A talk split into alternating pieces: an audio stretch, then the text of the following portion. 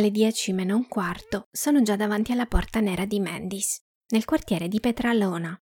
Secondo le informazioni trovate online, apre alle dieci. È ancora chiusa, perciò ne approfitto per fare un giro nei dintorni. L'ex quartiere manifatturiero di Atene è zeppo di testimonianze industriali di inizio Novecento, oggi diventati incubatori di start-up e spazi di coworking, oppure abbandonati ai capricci del tempo. La nostra meta, invece, ha avuto un altro destino, conservando la sua identità.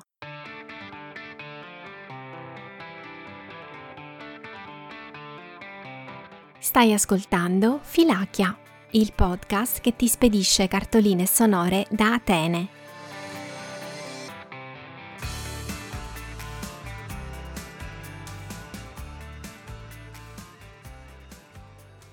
Quando torno davanti a Mendis sono le dieci e cinque e la porta è ancora chiusa.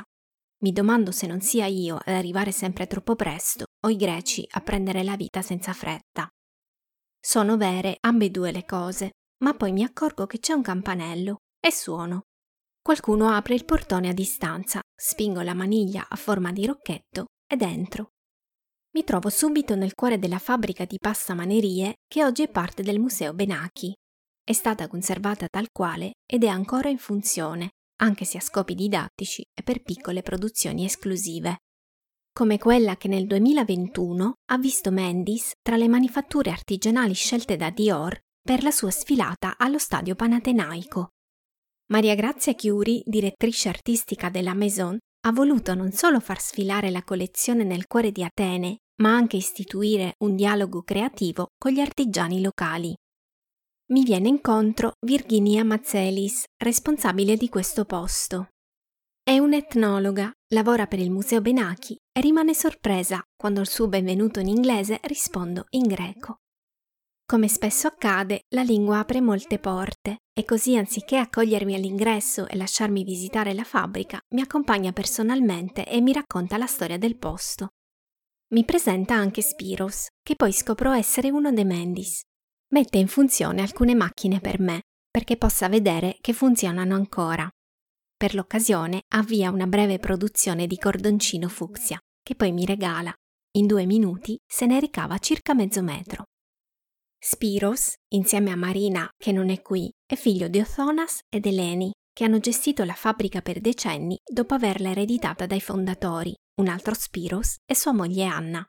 Othonas era uno dei loro quattro figli, insieme ad Anastasia, Dimitris e Yorgos. Nel duemilaundici gli eredi hanno donato la fabbrica al Museo Benaki perché la preservasse. La sola alternativa era il destino di molte altre manifatture della zona, scomparire. Siamo in via Polifemo sei e qui si producono ancora nastri, pizzi, nappe, frange, trecce e altre cose di cui non saprei dire il nome, ma che hanno in comune l'uso di fili colorati, l'amore per le cose fatte a mano e certe macchine che paiono saltate fuori da un vecchio film. In un certo senso, la storia di questo posto somiglia a un film in bianco e nero. Comincia ufficialmente nel milleottocentosessantasette. Quando l'animaturghia Mentis Sandonopoulos, abbreviato in NIMA, apre i battenti a Nafplio per trasferirsi poco dopo ad Atene. Secondo gli eredi della famiglia, invece, il principio della storia risale al milleottocentoventi, quando la Grecia era ancora sotto dominio ottomano e si preparava alla liberazione. È l'unica manifattura in tutta la Grecia che continua a produrre passamanerie in modo artigianale, nonché la più antica impresa commerciale del paese. Per un secolo e mezzo le passamanerie di Mendis hanno adornato paramenti sacerdotali, uniformi militari, costumi teatrali e abiti tradizionali. Non solo, qui si riforniva Pierre Cardin, eppure Dimitra Liani Papandreou, moglie del primo ministro Giorgos Papandreou, ordinò le passamanerie per rifinire i divani del palazzo presidenziale come aveva visto in un museo parigino. Spiros racconta volentieri le storie di famiglia, ricorda gli antenati giustiziati dai turchi, le amicizie celebri di suo padre, gli anni bui della guerra civile e quelli non meno oscuri della giunta dei colonnelli. Da Mendis passavano tutti, re, politici, stilisti internazionali, celebrità locali, sacerdoti e soldati. riforniva il palazzo reale prima, il palazzo presidenziale poi, e anche esercito e clero. Le decorazioni sulle divise degli Evzunes, i soldati della guardia d'onore che vedi su Piazza Sindagma, le faceva Mendis. A un certo punto insegnò ai soldati come farsele da sé, regalando alla Guardia Nazionale una macchina per la produzione interna. Il primo negozio di via Evangelistria a Monastirachi era così piccolo che le operaie dovevano intrecciare i fili sul marciapiede. Ci si spostò dunque su via Kirikiu, poche strade più in là, impiegando due ingegneri e ventotto operaie. Si lavorava a mano su telaio, si tingevano i fili sfruttando un vecchio pozzo che si trovava in zona. Il successo fu tale che diverse filiali aprirono in varie zone di Atene. Occupavano quasi esclusivamente donne, tutte provenienti dalle classi più povere della città o dagli orfanotrofi.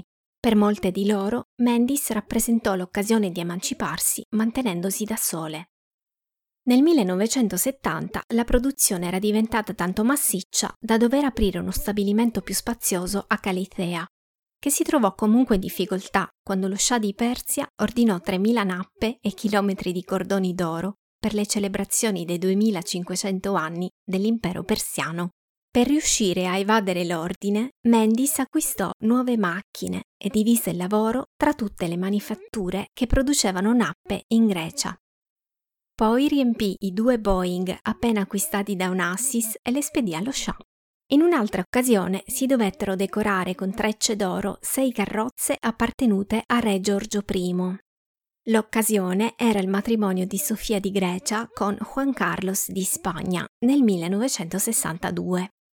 Alla fine del Novecento quasi tutte le filiali chiusero, con l'eccezione di quella in cui ci troviamo adesso.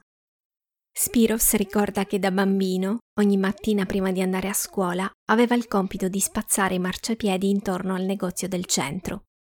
Ricorda anche il rumore che regnava dentro gli stabilimenti.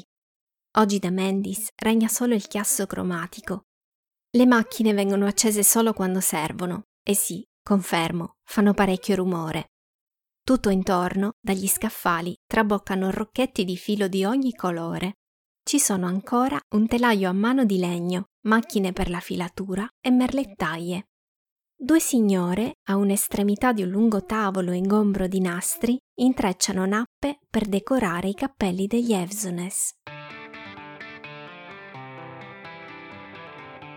Hai ascoltato Filakia, cartoline da Atene, scritto e prodotto da me, Sara Mostaccio. Trovi riferimenti, immagini e materiali aggiuntivi sulla pagina Instagram di Filakia Podcast. Alla prossima, Filakia!